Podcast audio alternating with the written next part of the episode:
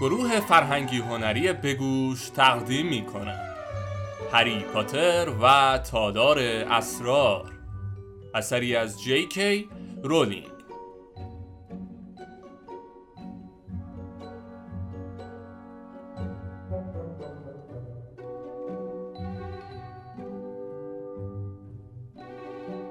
فصل هجدهم قسمت دوم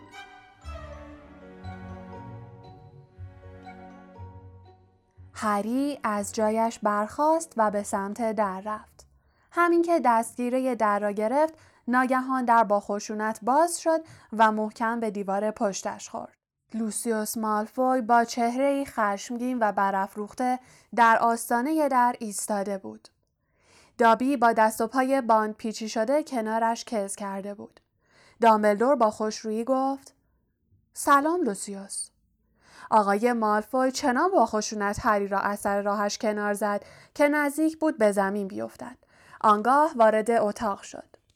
دابی با گام های کوتاه دنبالش دوید و با چهره وحشت زده با خاری و خفت کنار شنل مالفوی کز کرد. آقای مالفوی با چشمهای بیروحش به دامبلدور خیره شد و گفت که اینطور؟ پس برگشتی؟ هیئت مدیره حکم تعلیق تو رو میده در حالی که خودت فکر می‌کنی شایستگی لازم رو برای برگشتن به هاگواردز داری. دامبلدور به زور لبخند زد و گفت آخه می‌دونی چیه لوسیوس؟ یازده عضو دیگه هیئت مدیره امروز با من تماس گرفتن.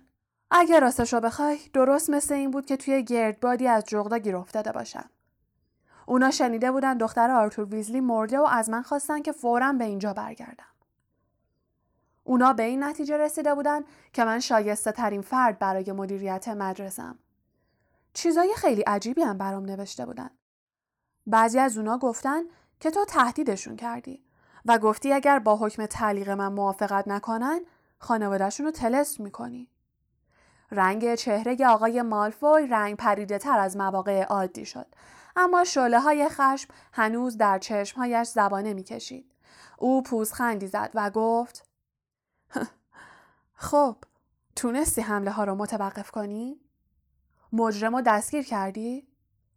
دامبلدور لبخندی زد و گفت بله. آقای مالفوی بلافاصله پرسید خب کار کی بود؟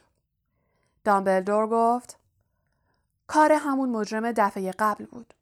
اما این بار لورد ولدمورت از وجود شخص دیگه ای استفاده کرده بود.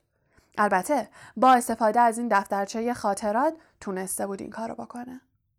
دامبلدور دفترچه سیاه کوچک را با سوراخ بزرگ و سوخته وسط آن نشان داد و با دقت به آقای مالفوی نگاه کرد.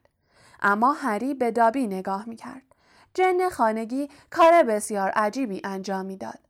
با چشمهای درشتش نگاه معنیداری به هری می کرد و دائم به دفترچه و بعد به آقای مالفوی اشاره می کرد. بعد از آن هم محکم با مشتش به سرش می کوبید. آقای مالفوی آهسته به دامبلدور گفت که اینطور. دامبلدور که هنوز مستقیم به چشمهای آقای مالفوی نگاه می کرد با خون سردی گفت نقشه زیرکانه ای بود.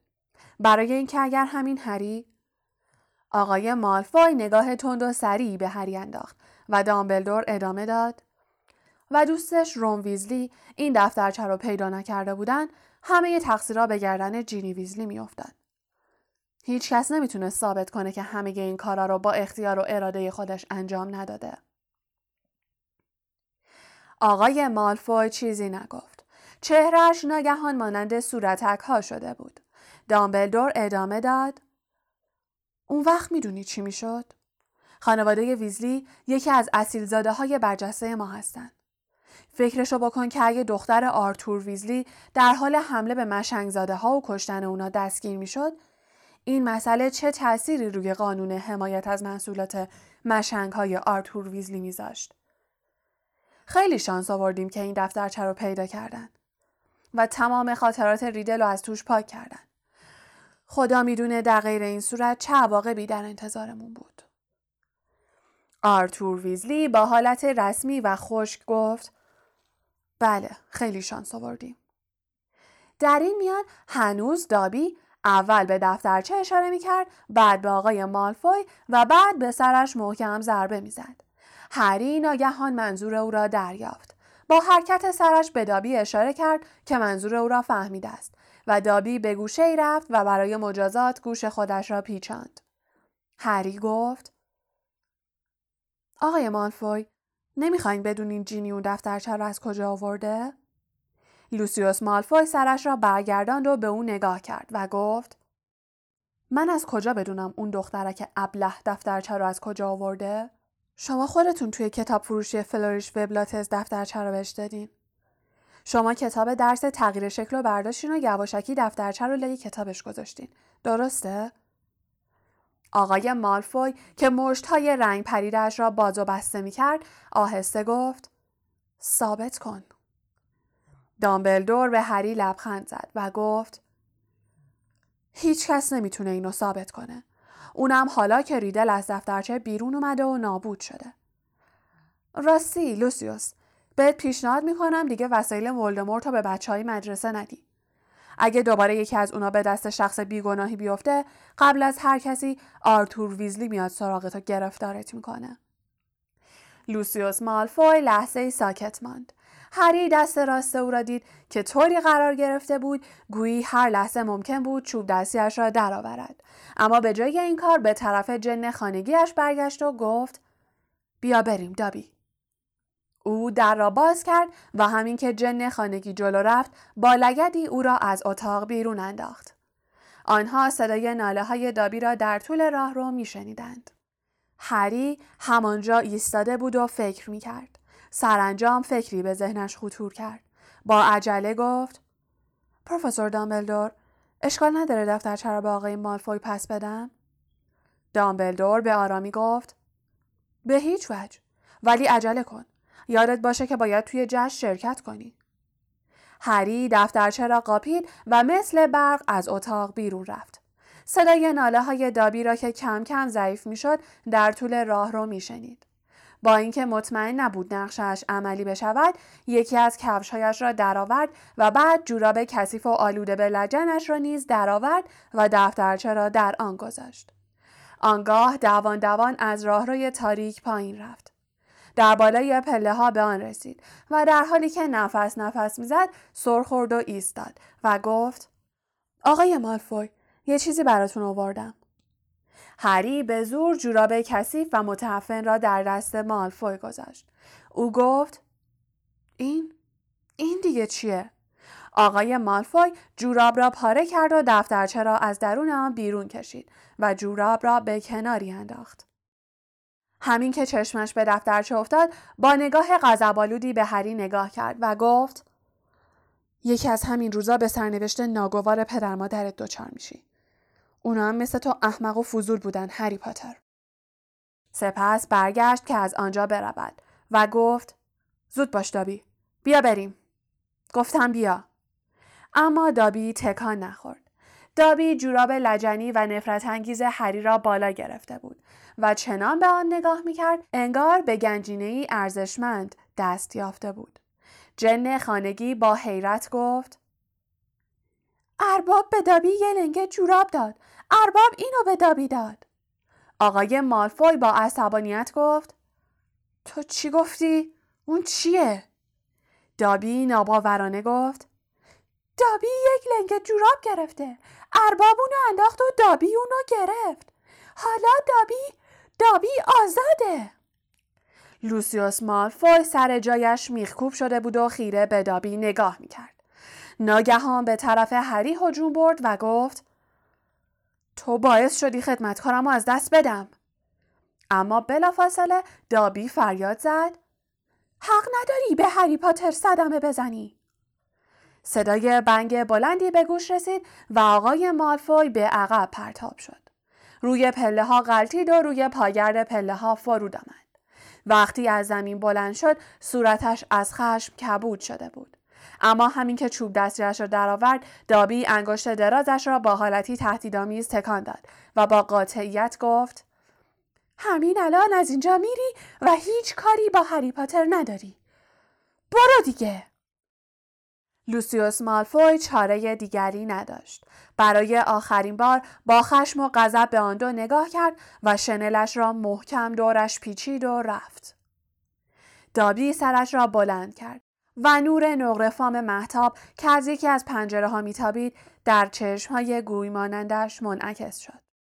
جن خانگی با صدای تیز و گوش خراشش گفت هری پاتر دابی رو آزاد کرد. هری پاتر دابی رو آزاد کرد.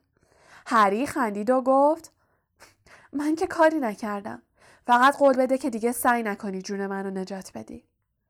ناگهان لبخند رضایتمندانه ای بر صورت زشت و قهوه‌ای دابی نقش بست. هنگامی که دابی جوراب کثیف و پاره هری را با دستهای لرزان به پا می کرد، هری گفت یه سوالی ازت دارم دابی. یادته به من گفتی این ماجرا هیچ ارتباطی با اونی که نباید اسمشو برد نداره؟ چرا؟ دابی چشمهایش را گشاد کرد. گویی جواب این سوال بدیهی بوده است و گفت این یه سرنخ بود قربان. دابی به شما سرنخ می‌داد. قبل از اینکه لرد سیاه اسمشو عوض کنه همه به راحتی اسمشو صدا می‌کردن. حالا متوجه شدین؟ هری آهسته گفت آره. من دیگه باید برم. تو مدرسه جشن گرفتیم دیگه تا حالا دوستم هرمایونی باید به هوش اومده باشه. دابی دستهایش را دور کمر هری حلقه کرد و او را در آغوش فشرد و حق حق کنان گفت هری پاتر خیلی بزرگوارتر از اونه که دابی فکر می‌کرد. بدرود هری پاتر. سرانجام صدای شطرقه بلندی به گوش رسید و دابی غیب شد.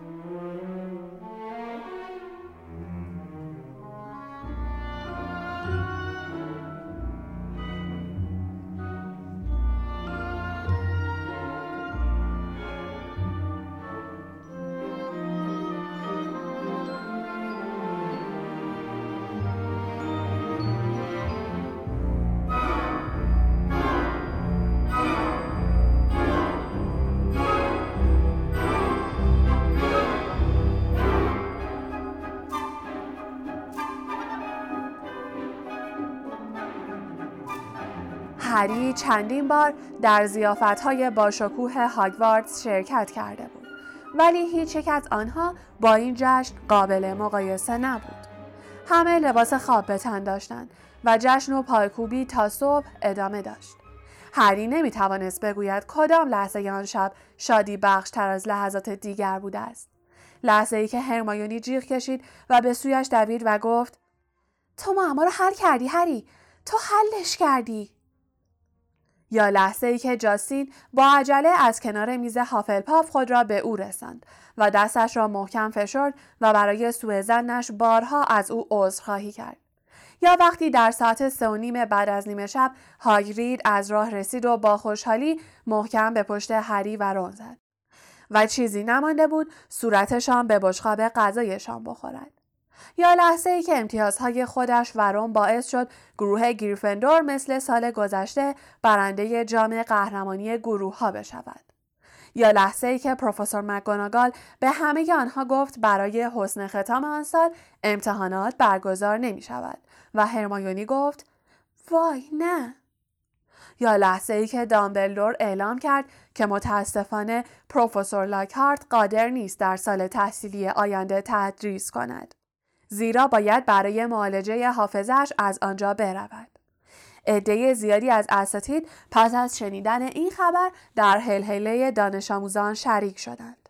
رون در حالی که یک دونات مربایی می‌خورد گفت منو بگو که کم کم داشتم بهش امیدوار می شدم. شرماوره. بقیه ترم تابستانی در پرتو آفتابی درخشان سپری شد. هاگوارتس دوباره به وضع عادی خود بازگشته بود. البته با این تفاوت که چند تغییر جزئی در آن به وجود آمده بود. همه کلاس های دفاع در برابر جادوی سیاه آن ترم منحل شد. روم به هرمایونی گفته بود ولی ما تو این زمینه زیاد فعالیت کردیم. و لوسیوس مالفوی از عضویت در هیئت مدیره مدرسه ازل شد. دریکو که چنان با افاده و تکبر در مدرسه راه می‌رفت انگار مدرسه ارث پدرش بوده است دیگر مثل سابق نبود و عبوس و دلخور به نظر می رسید. جینی ویزلی بار دیگر خوشحال و خندان شده بود. زمان به سرعت سپری شد و زمان سوار شدن به قطار سری و سیر هاگوارتس و بازگشت به خانه فرا رسید. هری، رون، هرمایونی، فرد، جورج و جینی یک کوپه را به خود اختصاص داده بودند. آنها از آخرین ساعتی که مجاز به استفاده از جادو بودند نهایت استفاده را کردند. کارت بازی انفجاری کردند، آخرین وسایل آتشبازی بی خطر فیلیباستر فرد و جورج را منفجر کردند و به تمرین خلع سلاح کردن یکدیگر با استفاده از سحر و جادو پرداختند. هری در این کار مهارت فراوانی کسب کرده بود. وقتی به ایستگاه کینگز کراس نزدیک می شدند، هری به یاد چیزی افتاد و گفت جینی تو پرسی رو در حال انجام چه کاری دیده بودی که اون نمی‌خواست کسی بدونه؟ جینی کرکر خندید و گفت آها اونو میگی؟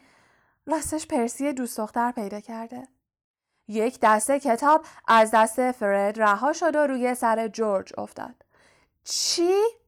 جینی گفت یکی از دانش آموزای ریون کلاس.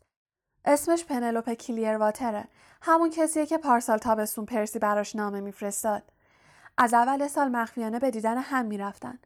یه بار توی یکی از کلاسای خالی اون دوتا رو دیدم. وقتی هیولا به اون حمله کرده بود پرسی داشت از ناراحتی دق می‌کرد. جینی با دلواپسی گفت نکنه یه وقت مسخرش کنید فرد که انگار دنیا را به او داده بودند با خوشحالی وصف ناپذیری گفت خیالت راحت باشه.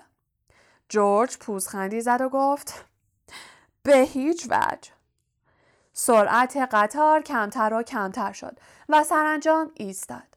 هری یک تکه کاغذ پوستی و قلم پرش را درآورد و با خط خرچنگ قورباغه دو بار شماره تلفن امو ورنون را روی آن نوشت سپس آن را نصف کرد و به دست روم و هرمایونی داد و گفت این شماره تلفنمه. پارسال تابستون طرز استفاده از تلفن رو به آقای ویزلی یاد دادم. حتما یادشه. حتما بهم تلفن کنیم باشه؟ اگه قرار باشه دو ماه تموم فقط با درزلیا حرف بزنم دق می‌کنم. وقتی از قطار پیاده شدند و به جمعیتی پیوستند که جلوی نرده سهرامیز ازدهام کرده بودند هرمایونی به هری گفت وقتی به امو ورنون و خاله پتونیا بگی امسال چیکار کردی؟ به وجودت افتخار می‌کنن نه؟ هری گفت افتخار؟ نکنه دیوونه شدی. اونا اگه بفهمن عصبانی میشن که چند بار نزدیک بوده بمیرم ولی نمردم سپس با هم از در دروازه عبور کردند و به دنیای مشنگ ها قدم گذاشتند.